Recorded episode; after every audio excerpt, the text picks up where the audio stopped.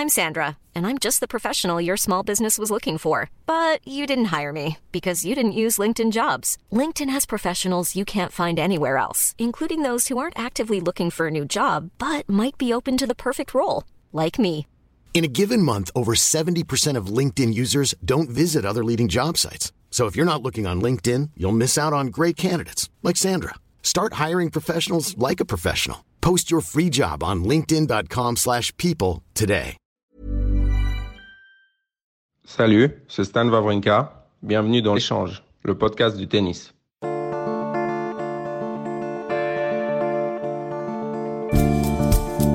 La première fois que je l'ai vu, j'avais 14 ans et lui 15. Il était timide, un peu silencieux.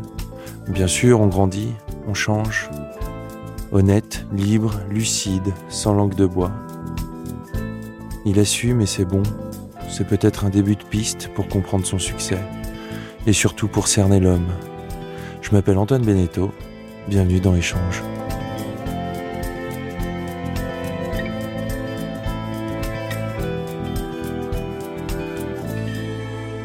Salut, Stan. On se, on se voit, on se tutoie. C'est un On peu se la- tutoie, ça me va ok, bien. ok. C'est un peu le rituel de si l'émission. pour C'est toi. parfait. C'est parfait. Est-ce que, est-ce que tu te souviens de la première fois qu'on s'est vu? Non, mais tu vas me rappeler ça. Ouais. Je te l'ai rappelé, c'est on était au Derby Cadet à la Baule. Donc pour les auditeurs, c'est l'un des premiers tournois internationaux chez les jeunes. C'est la soirée de lancement du tournoi.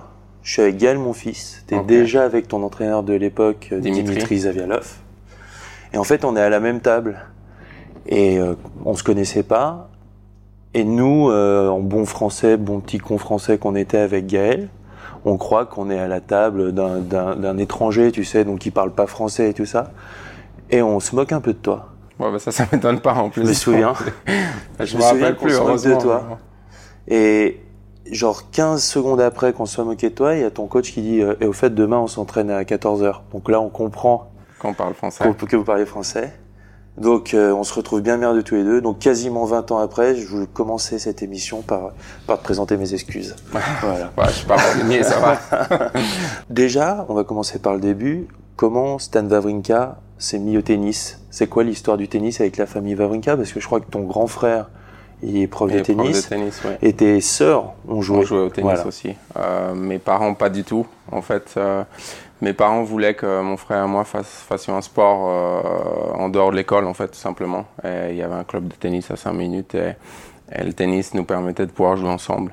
C'est comme ça qu'on s'est mis. Moi, j'avais 8 ans. euh, le mercredi après-midi avec, euh, avec les autres jeunes, tout simplement. Il était comment Stan Wawrinka jeune? C'était un, un leader à l'école ou un suiveur? T'es peut-être un timide? Euh, très timide, mais euh, au milieu, je veux dire. Au milieu, c'est-à-dire euh, bon pote avec tout le monde. Ok. F- qui fait pas de bruit, mais qui, qui passe bien tout ce qu'il faut. Et Des bonnes notes? Suffisamment bon dans notre école, on n'avait pas de notes, mais j'étais toujours. je me faisais pas remarquer, mais j'étais toujours un bon élève. C'est-à-dire, j'ai toujours jamais eu vraiment de problème. Et j'ai fait, comme je dis, ce qu'il faut pour pour pas être remarqué, mais pour être bien là. En fait, j'ai constaté quelque chose chez les joueuses et les joueurs de tennis en les, en les côtoyant, c'est qu'ils ont une rage pour euh, faire ce qu'ils font. Euh, c'est leur moteur, on sent qu'ils ils utilisent cette rage. Chez certains, ça peut être l'envie de gagner des titres, de marquer l'histoire. Chez certains, ça peut être aussi de rendre fiers leur famille, ou, ou d'autres même euh, de plaire aux filles ou aux mecs, ou encore de gagner de l'argent, ou tout simplement de se prouver quelque chose. Toi, est-ce que tu sais ce que c'est chez toi? Moi, je pense déjà que ça peut vachement évoluer au cours d'une carrière. Euh, L'envie qu'on a ou ce qui nous fait euh, commencer le tennis et arriver à un certain niveau peut complètement évoluer une fois qu'on y est. Euh, pour moi, pour moi, le tennis, a, depuis très jeune, a été ma passion, tout simplement. C'était quelque chose, je me suis mis à fond dedans. Je pouvais faire des heures et des heures, même tout seul devant un mur. J'ai toujours aimé ça et c'était plutôt vraiment l'envie d'y arriver, l'envie de pou- pousser ses limites, euh, d'aller le plus loin possible. Euh, ça, ça a toujours été un peu euh, mon moteur. Euh, C'est-à-dire, et, et ça, c'est quelque chose que j'ai gardé tout au long de ma carrière, encore maintenant. L'envie de me dire que le jour où j'arrête le tennis, j'ai tout donné. Et je sais que c'est quelque chose que je fais bien dans ma carrière, c'est être honnête avec soi-même. C'est important. C'est très important si vraiment on veut aller tout en haut Mhm. du, du classement. Et euh, je sais quand, euh, quand je merde, entre guillemets, ou quand je fais les bonnes choses. Et c'est pour ça que, voilà, pouvoir me dire qu'à la fin de ma carrière, le jour où j'arrête, ok, je regarde ma carrière, est-ce que vraiment tu as tout donné ce que tu pouvais? Mhm. Ça, c'est vraiment mon moteur. Tu parlais de, de, vouloir aller tout en haut du classement. tu as été troisième mondial au mieux.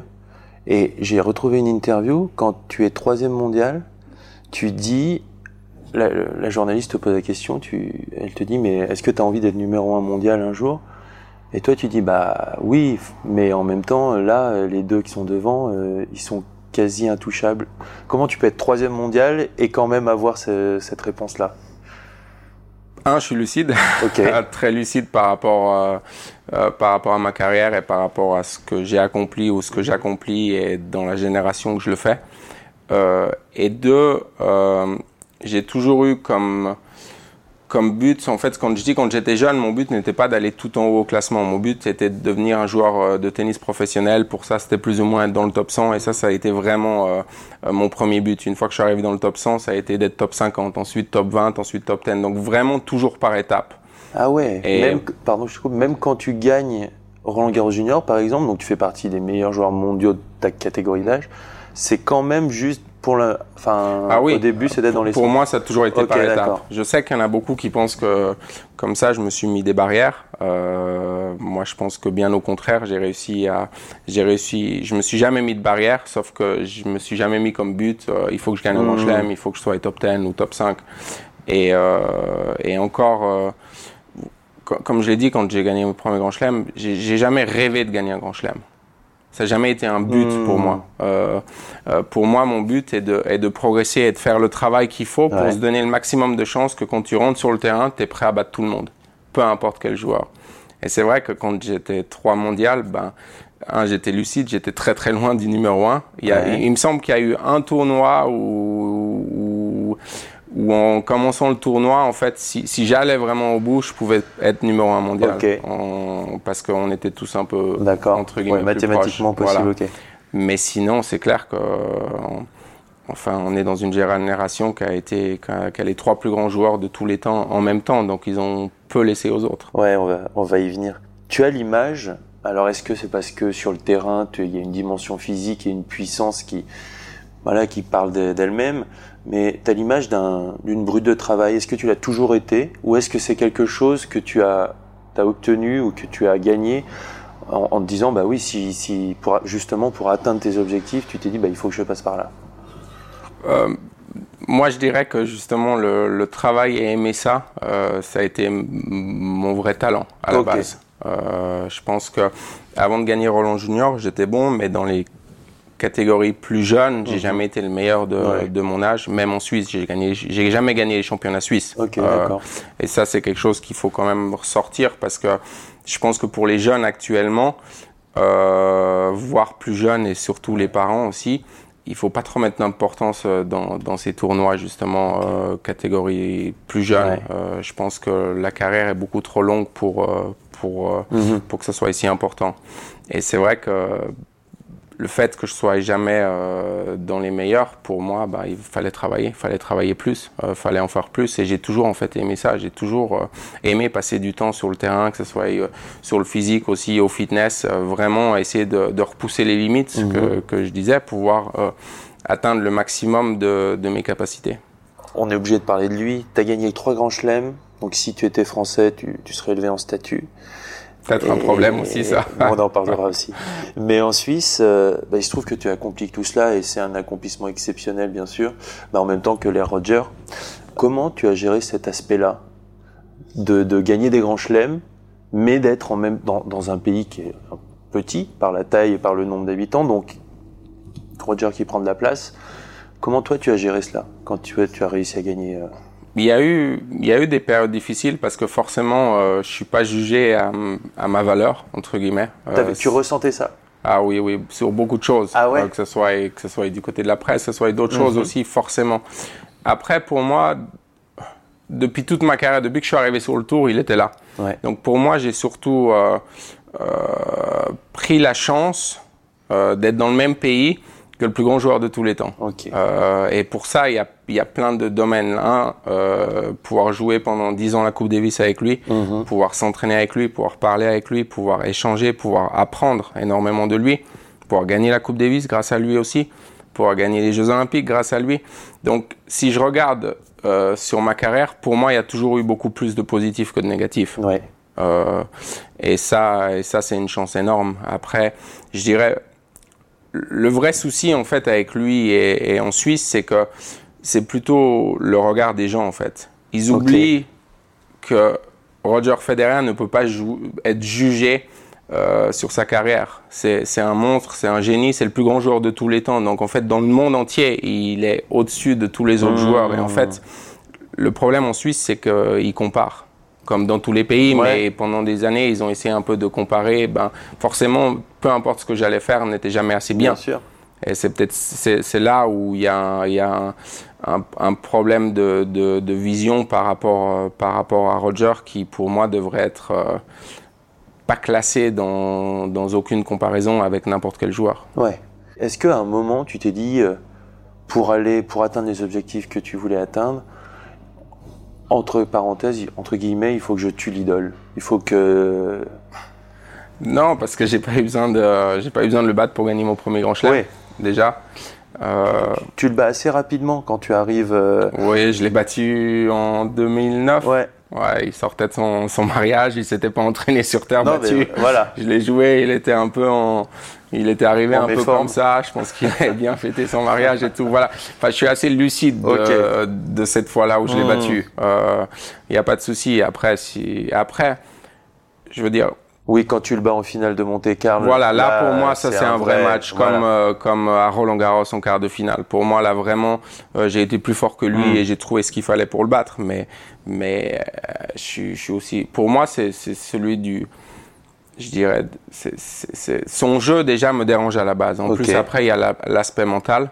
Euh, on se connaît tellement bien depuis toujours. Ouais, l'affectif. Et, et, et, et- et surtout, ben, surtout, qui arrive vraiment à le battre Ouais. Euh, Plus d'une fois, il n'y en a pas beaucoup. Donc, euh, mes statistiques contre lui ne me dérangent pas. Oui. Pour moi, c'est pas un souci. On dit souvent que j'ai un problème contre lui, mais c'est la même chose que contre Rafa et c'est la même chose que tous les autres joueurs contre euh, ces génies. Hmm. Ouais, moi, moi, je voulais pas du tout dire que tu avais un problème avec lui, mais plus que, putain, quand t'arrives, ça doit pas être facile, quoi. Je pense que dans les premières années, ça m'a surtout beaucoup aidé. Moi, Ok. j'ai- été, j'étais très très timide. Ok. Donc j'étais content qu'on parle pas trop de moi, j'étais content d'être à l'ombre et tout. Et comme je l'ai dit, pendant pendant des années, quand je suis arrivé sur le tour, ben, on s'entraînait énormément ensemble sur les tournois, on discutait, on je, je pouvais même tu vraiment parler de voilà du, du tour, du tennis, Ouais. euh, des adversaires. Donc euh, euh, pouvoir faire la Coupe Davis avec lui, comme je l'ai dit, pour moi, il y a eu beaucoup plus de positifs. Ok.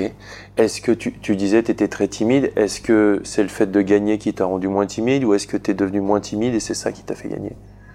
Je pense que c'est plutôt le deuxième côté. Suis de- j'ai, j'ai pris confiance en moi. Euh, j'ai réussi à me développer euh, euh, côté personnel pour, pour pouvoir ressortir ces résultats sur, sur le terrain, tout simplement. D'accord. Tu l'as évoqué il y a pas longtemps dans, dans une de tes réponses. Tu parles de ton premier titre du Grand Chelem. Un an avant, en 2013, à l'Open d'Australie. Et euh, j'encourage tous ceux qui vont écouter cette émission d'aller même se refaire le, le résumé de, de ce 8, c'est un huitième de finale contre Novak euh, quand tu perds 12-10 au cinquième, je crois. Euh, huitième, ouais, je Ouais, crois que voilà. c'est huitième. ouais. Euh, juste pour la qualité euh, du jeu qui a été produit, c'est juste phénoménal. On a l'impression que tu peux pas mieux jouer au tennis que ça. Tu domines Novak une bonne partie du cinquième set. Et il arrive à te battre après une balle de match monstrueuse en plus. Enfin, au bout de, de plus de 5 heures de jeu, vous arrivez encore à, à- à, voilà, évoluer à ce niveau de jeu. Est-ce qu'à la fin du match, est-ce qu'à la fin d'un match comme ça, tu te dis, putain, j'y arriverai jamais? Alors, Ou alors, ou alors peut-être que ça t'encourage. non, pour moi, ce match a été un déclic. Ok. Euh, Pour moi, l'année d'avant, j'ai eu une période où j'ai perdu euh, deux matchs compliqués contre euh, Tsonga Roland Garros sur deux Ouais. jours et juste après contre Melzer à Wimbledon, 8-6 Ok. au cinquième. Et là, c'était une période compliquée avec les Jeux Olympiques qui arrivaient et tout. Et je sais que cet été-là, pour moi, mentalement, ça avait été très difficile. J'étais plutôt justement dans l'esprit, euh, ouais, ben, en fait, les, j'arriverai jamais à gagner ces gros matchs qui peuvent peut-être changer euh, une carrière ou un gros tournoi. D'accord. Et j'ai une, j'ai une grosse remise en question par rapport, euh, par rapport à ce que je voulais, comment je voulais, euh, comment, comment je pensais voir la suite et qu'est-ce que j'allais donner. Est-ce que j'allais me satisfaire d'être euh, euh, top 20, de, f- qui est déjà une très très belle carrière, hein, j'étais déjà très content, ou est-ce que j'allais encore pousser plus euh, dans tout ce que je faisais pour essayer de me donner les moyens d'aller plus haut? Et j'ai choisi la deuxième option, forcément. Mais alors, tu dis que tu t'es remis en question durant cet été-là. Ça passe par quoi? C'est une discussion avec ton entraîneur C'est avec Ouais, ça a été ça a été une discussion un peu avec euh, mon team de l'époque. Euh, déjà, je me rappelle ici dans la maison, je pense que c'était juste celle d'à côté, euh, une discussion difficile parce que c'était après le match contre Melzer. En plus, vraiment, j'étais pas j'étais pas au, au mieux Ouais. mentalement où, où je voulais être. Et après, c'est surtout, euh, c'est surtout euh, moi directement, euh, par rapport à mes envies, par rapport à qu'est-ce que je suis prêt à faire, Mhm. comment je suis prêt à le faire. Et c'est c'est ça qui m'a permis. euh, je dirais, ça m'a ça m'a relancé un peu pour me dire, ok, allez, euh, ça faisait maintenant quelques années que j'étais dans le top 20, en jouant bien et tout, mais en manquant le petit truc pour aller plus haut, tout simplement.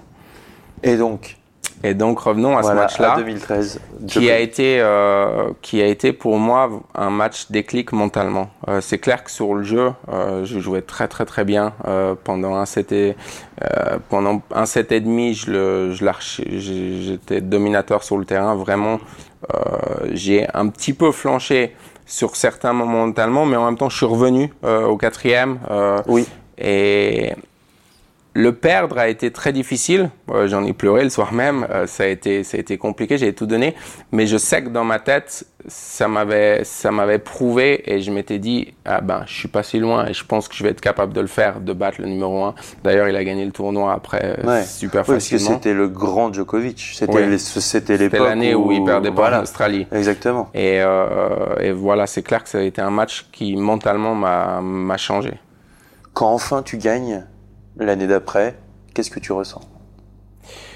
C'est gagner un grand chelem, c'est c'est énormément d'émotions. C'est il y a, il y a tout qui revient en même temps. Euh, euh, Il y a tout ce que tu as sacrifié dans toutes tes années de travail. Euh, Il y a tous les entraînements que tu as fait. Mhm. Il y a toutes les fois où tu as, regardé la finale d'un grand chelem à la télévision et que tu as vu le, le joueur se, soulever la coupe.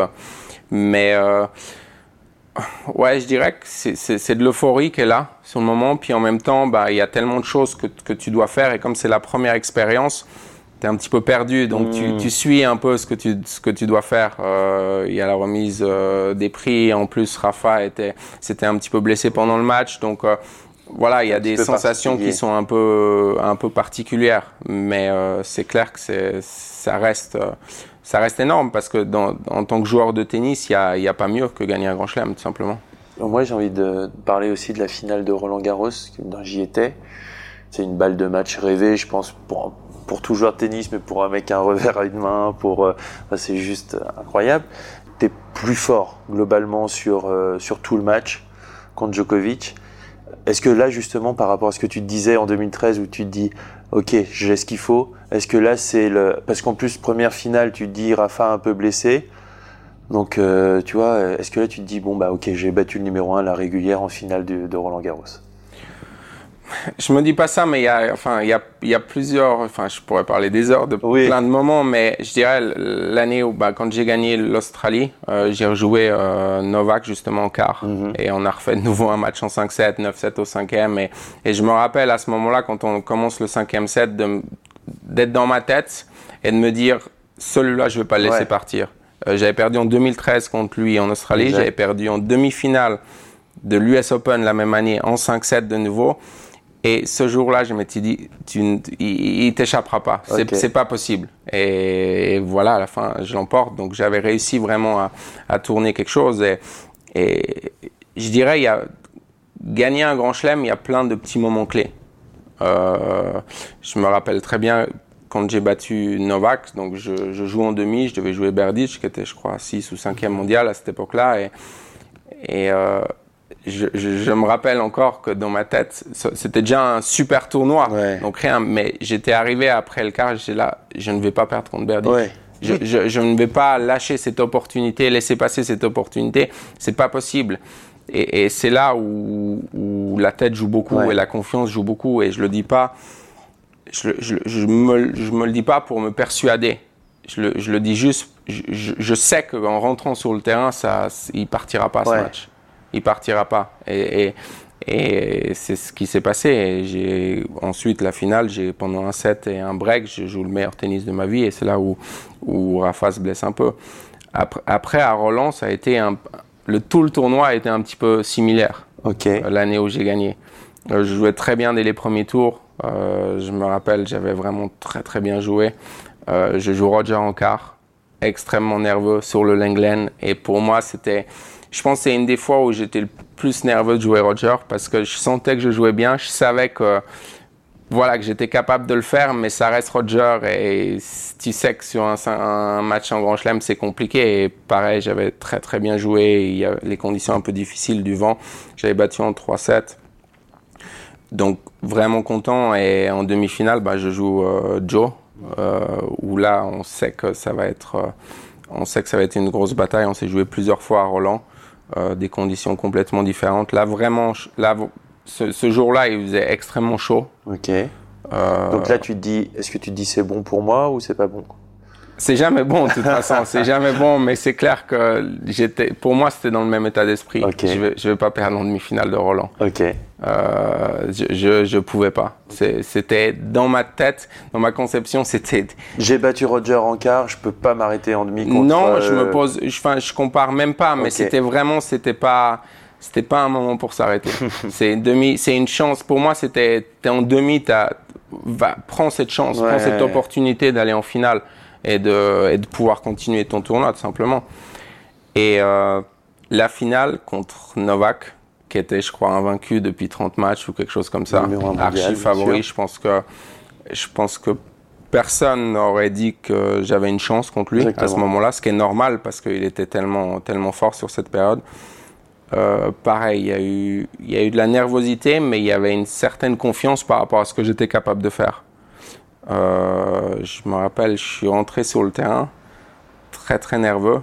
Et euh, juste avant de rentrer, dans, quand on monte les escaliers et couloirs, je me rappelle, je, me suis, je me suis parlé tout simplement et je me suis dit, mais rappelle-toi toutes les fois que tu as vu cette entrée à la télévision, toutes les fois que tu as rêvé à regarder des autres joueurs. Tu arrives à te dire ça genre à 5 minutes bah Justement, oui, c'est ce qui m'a aidé. Et, et, dans ma tête, je me suis dit, mais tu vas rentrer, tu vas d'abord kiffer. Mm. Tu vas kiffer, tu vas regarder le public, il fait super beau.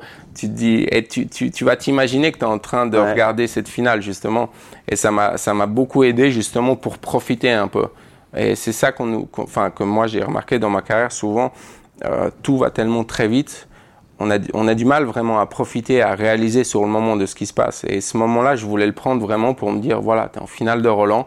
C'est peut-être ta dernière finale de ta carrière, tu sais pas, peu importe. Euh, tu as pratiquement vu toutes les finales euh, de Roland à la télévision. Profite, profite de, de voir ce qui se passe.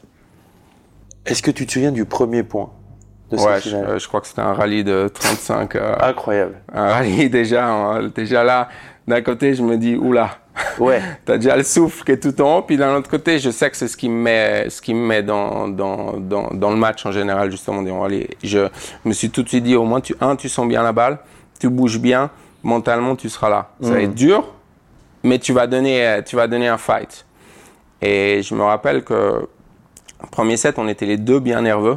Euh, donc on s'observait un peu plus que vraiment on rejouait relâché. Et à 5-4, quand il sert pour le set, il me semble qu'il met 40-15 et je reviens dans le jeu avec deux très gros points où il fait une amortie. Et après ces deux points, il y a eu un truc dans ma tête. Je me suis dit, c'est bon. Là, t'es parti pour, pour vraiment le pousser. Je dis pas que je suis parti pour gagner, mais pour moi, ce moment-là, alors que je perdais 5-4 et tout, j'étais là, ok. Je sentais que, en fait, je m'étais relâché d'un certain niveau et que j'allais pouvoir vraiment donner tout ce que j'avais. Est-ce qu'à un moment, tu t'es vu gagner Euh, Pas cette fois-là. Non. Non. Jusqu'au en bout, Australie, oui. Ok. En Australie, oui, contre sûr. Rafa, quand je mène de 7 à 0 et qu'il est blessé Ouais. et qu'il joue entre deux, et c'est ça qui m'a fait aussi perdre le, le troisième, euh, qui m'a sorti un peu, c'est que j'ai regardé la coupe et je me suis dit, tiens, c'est peut-être mon premier titre de Grand Chelem. Et là, à ce niveau-là, euh, des, des petites pensées qui te sortent comme ça du, du match peut, te- peut te faire perdre une Bien finale, sûr. peu importe contre Bien qui. sûr. Et euh, contre Novak, non, parce que hein, je le connais par cœur. Ouais. Je sais que contre lui, même si tu le domines, tu es archi dominé, même quand tu as le break et tout, je sais que deux points peuvent tourner le match, qui peut revenir.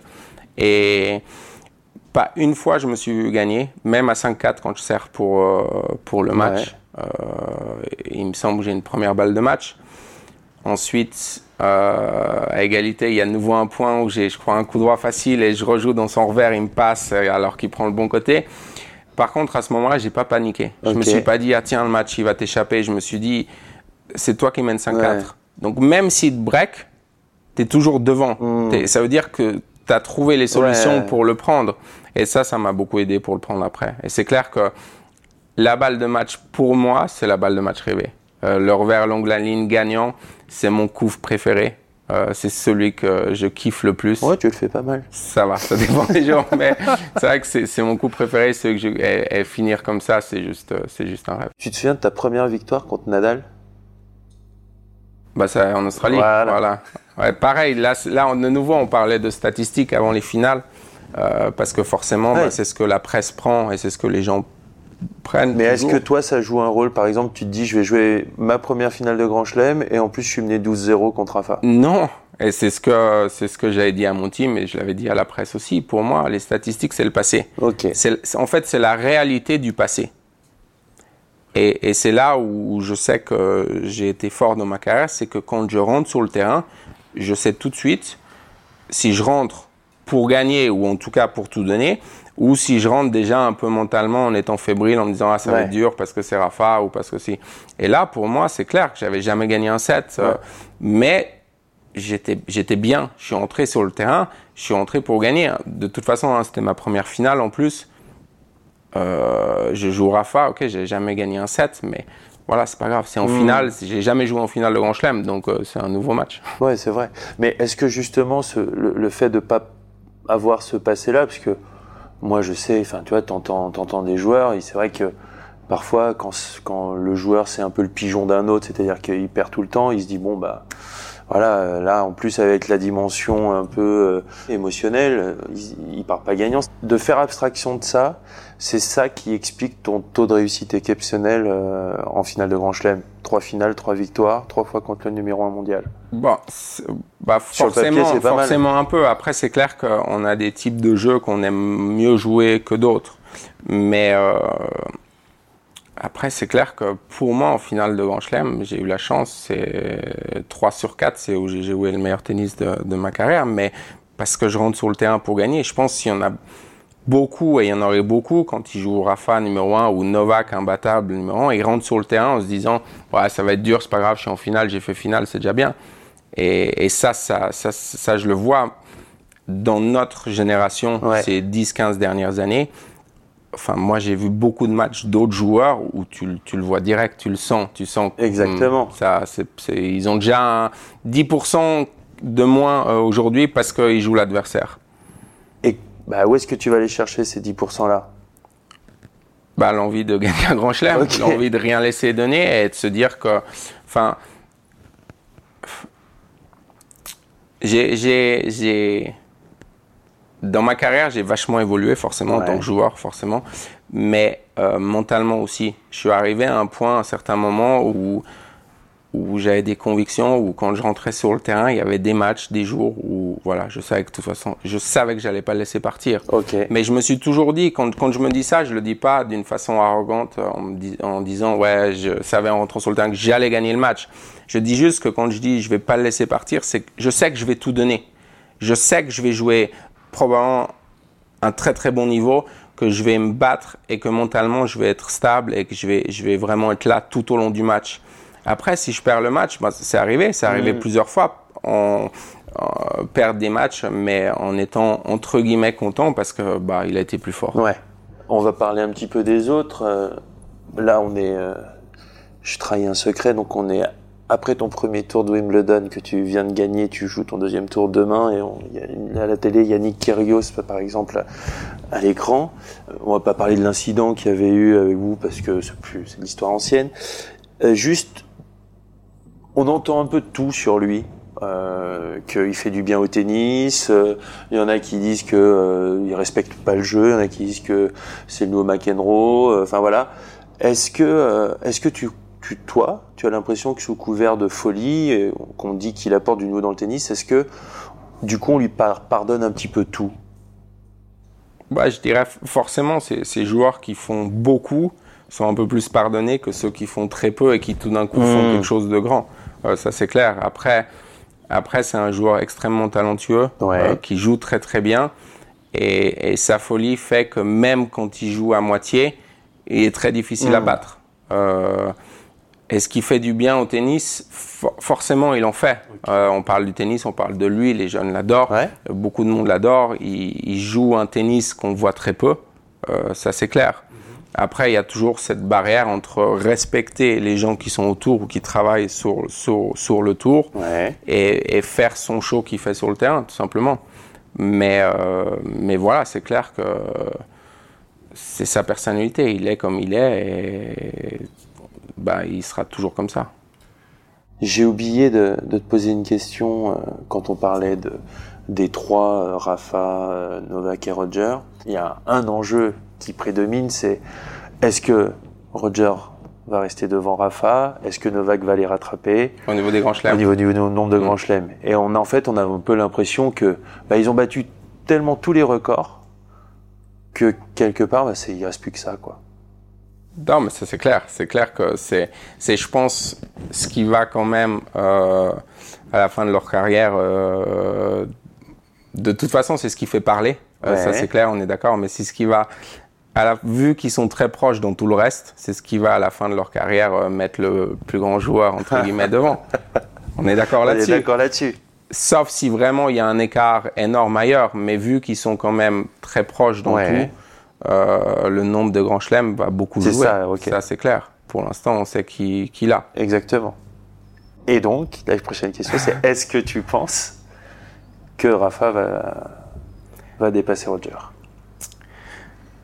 Ou est-ce que tu penses que Novak va tous les coiffer? Moi, je pense qu'il va falloir faire très attention à Novak. Ok, d'accord. Personnellement.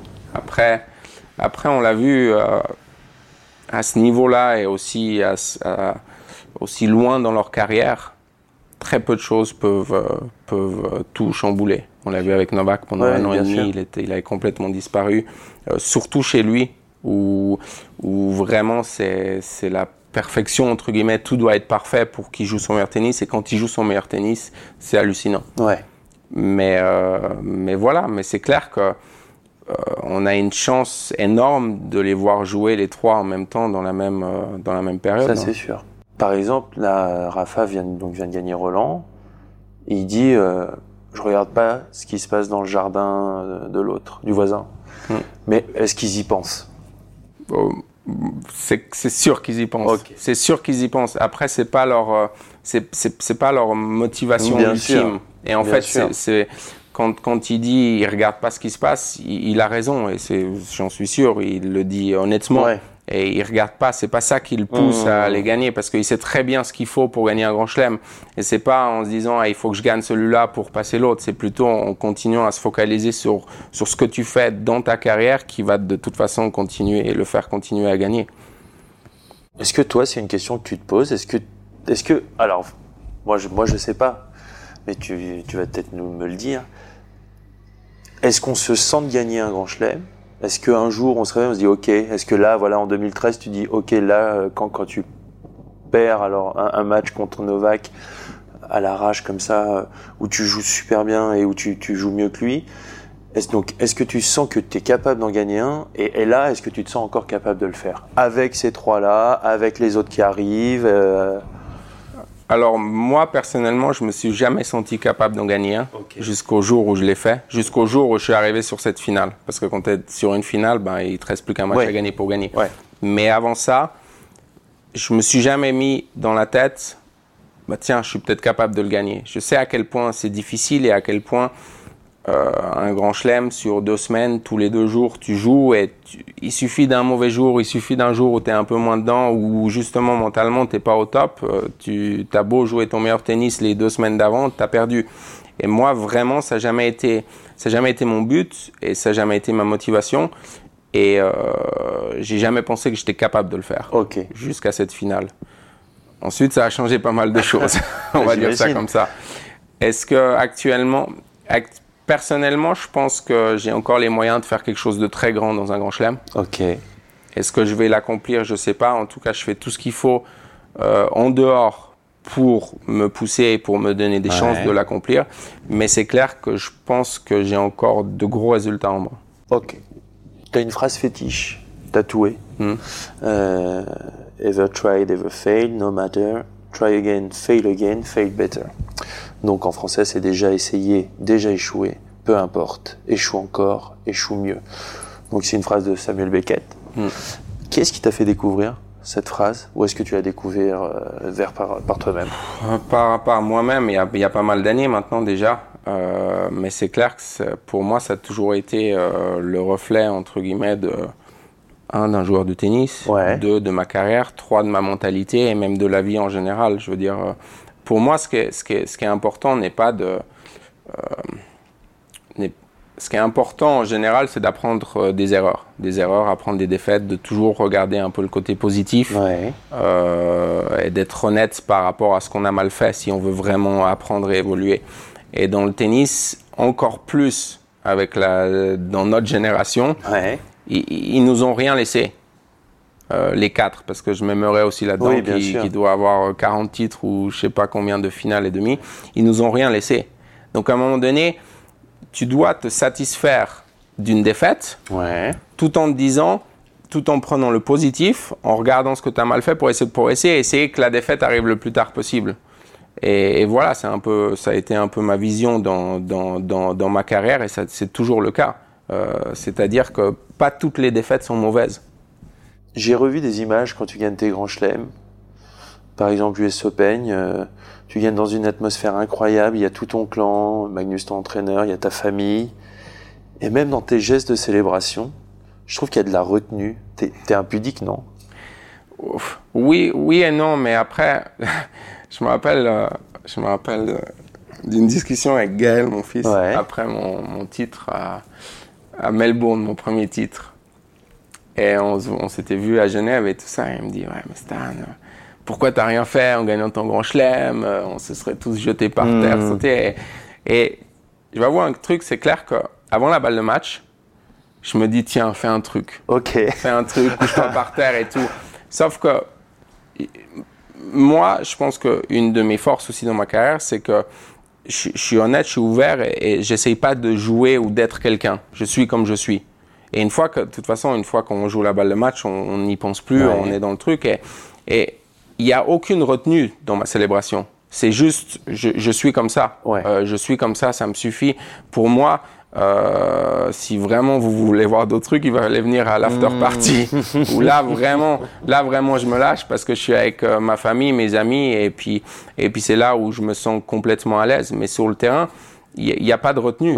C'est comme ça. C'est comme ça. On l'a vu pendant des matchs. Je veux dire, je, que ce soit euh, du positif ou du négatif, je, sors vachement les émotions.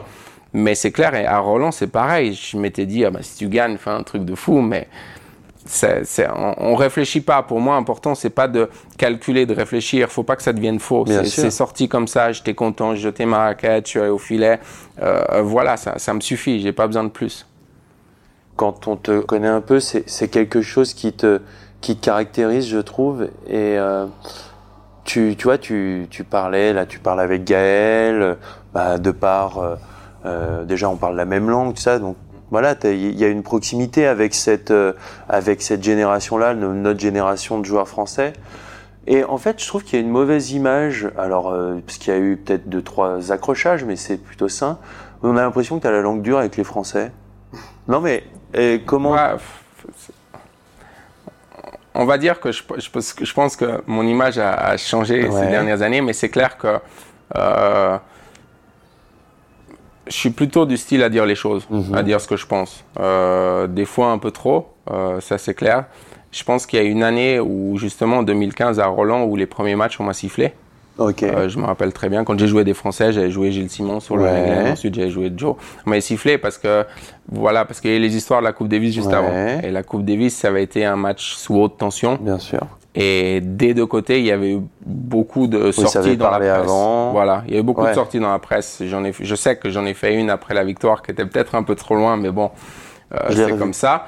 Mais, mais voilà, et c'est, et, Non, parce que t'es un peu chambreur aussi. C'est, faut, faut- il faut, oui, mais faut comme le les savoir. Français. Non, mais, bien moi, je, je, je- je- je suis très chambreur. Complètement. Et, et j'adore ça, mais je le fais avec beaucoup de respect.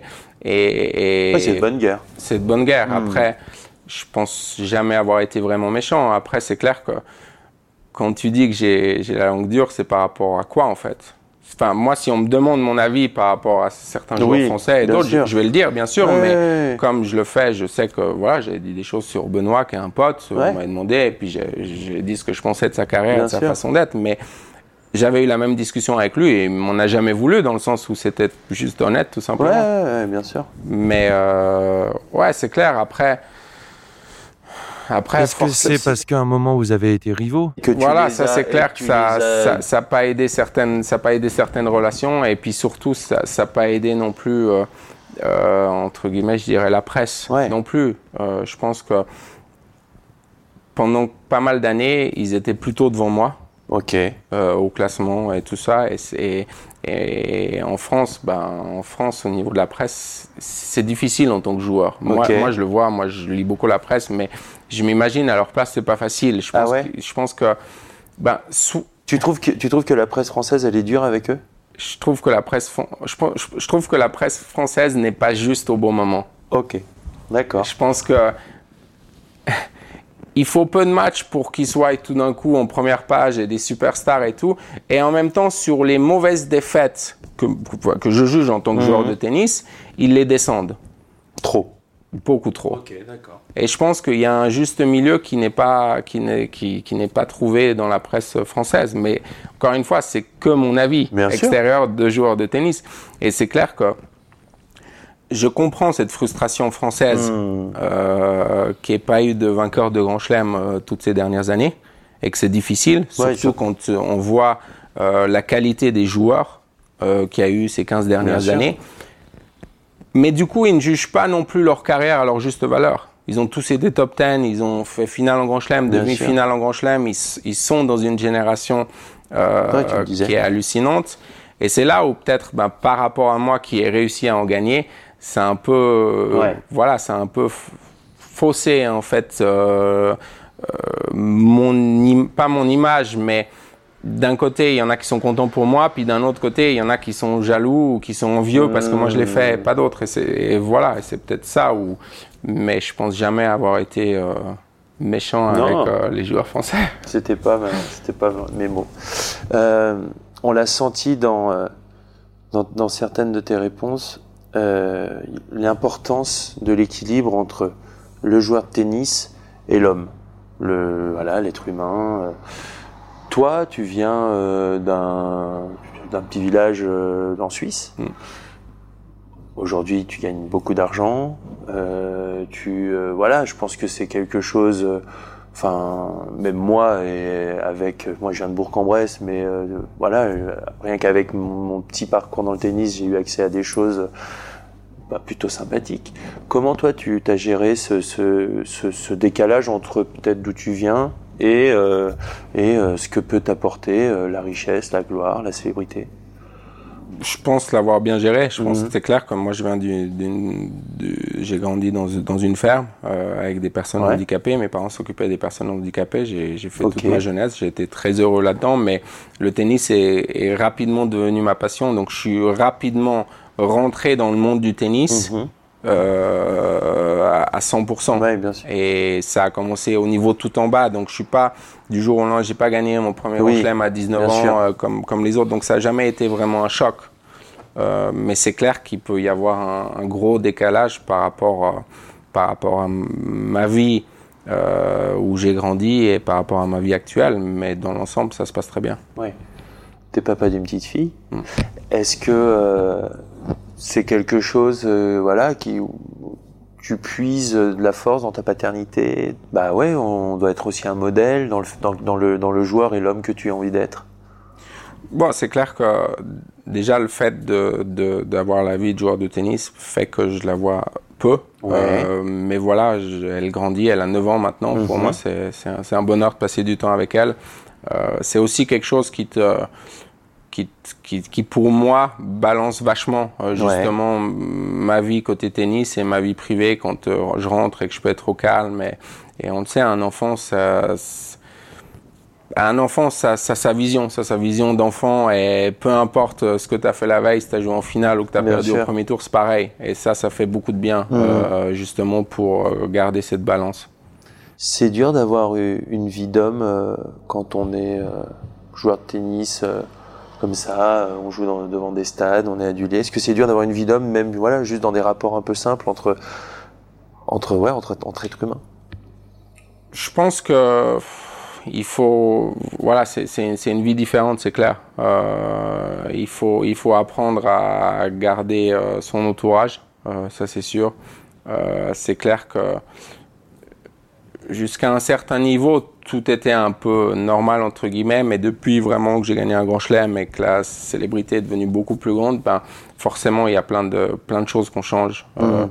je dirais une des choses qui est quand même assez compliquée ou plus compliquée, mais encore, euh, c'est, je le dis pas ça en critique, c'est que euh, tout le monde a envie d'avoir un peu de moi entre guillemets, surtout en tournoi et tout, tout le monde a envie d'avoir un peu de temps, avoir une discussion et et quand, quand on est en tournoi, quand on est en Grand Chelem ou d'autres, ben, on n'a pas l'énergie pour. Et on n'a pas forcément tout le temps envie. et c'est clair que ben, les gens nous voient euh, sur le terrain, nous voient euh, gagner, perdre, ils nous voient en tant que joueurs. Et, et, on, on, doit un peu tout le temps sourire ouais. devant eux. Euh, on doit tout le temps être un peu de bonne humeur et il y a des jours forcément comme tout le monde on n'a pas envie, des jours où on a moins envie et forcément bah moi, ça fait évoluer un peu ma vie et mes décisions pour être justement, pour rester un peu plus euh, tranquille, mmh. m'éloigner un peu de beaucoup de choses parce que, parce que j'ai besoin aussi de cette tranquillité et de ce calme euh, pour pouvoir me ressourcer et reprendre toute euh, l'énergie que j'ai envie et que j'ai besoin pour après repartir en tournoi.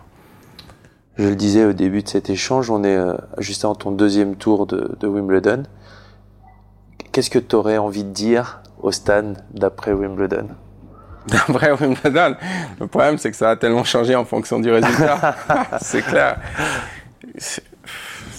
Ah, ça va tellement changer. Ça, ça, le, voilà, c'est ça la difficulté aussi euh, euh, mentale dans le tennis, c'est que demain je peux perdre. Ouais. Euh, J'aurais perdu au deuxième tour. Ça aurait été clairement un mauvais tournoi. Donc difficile à, à, digérer. Il va falloir ouais. repartir ou je peux être encore là pendant dix jours. et c'est là où il faut c'est là où il faut, il faut se connaître et il faut garder son rythme. Il ne faut pas justement euh, penser plus loin. Euh, il ne faut pas viser trop loin non plus. Il faut rester jour après jour dans sa routine, savoir ce qui nous fait du bien mmh. euh, pour être prêt, euh, surtout en Grand Chelem. Et, et, voilà, donc euh, pour moi, actuellement, je me sens bien, je suis content. depuis le début de l'année, je, je rejoue vraiment un niveau qui, qui me fait plaisir et qui me qui me fait ressentir que, que je vais pouvoir euh, accrocher de nouveau les, les tout meilleurs, et j'espère bientôt. Mais euh, le travail, ça s'arrête jamais. Et il faut le faire jour après jour. Et il faut le faire avec plaisir, parce que plus on a de plaisir, plus ça va aller dans le bon ouais. sens. Merci Stan, parce que tu as dit la réponse précédente que voilà tout le monde a envie d'avoir un, un, peu de toi. ah, euh, moi, je ouais, j'avais envie d'avoir ah, cet échange-là avec toi et, euh, et je veux te remercier parce que tu as tenu parole, celle que tu m'avais faite lors d'un dîner un peu arrosé pendant Roland Garros. On va le taire euh, ici une parole d'homme. Après Roland Garros. Hein, ouais, après Roland Garros, effectivement. Que... Non, mais je t'avais dit que l'alcool ne changeait pas euh, les décisions. Et que, je sais pas, je me suis dit que c'était peut-être aussi pour ça qu'on t'appelait Stan the Man, parce que tu as une parole d'homme. Je trouve qu'on le ressent dans cet échange. Merci Stan Favrinka d'avoir échangé avec moi. Il a perdu le lendemain. J'espère que ce n'est pas de ma faute. Il pourra m'utiliser comme excuse, même si vous l'avez compris, ce n'est pas le genre de la maison. Il m'a promis un autre épisode. J'en ai de la chance. On se retrouve vite dans l'échange. Et d'ici là, eh ben, prenez soin de vous.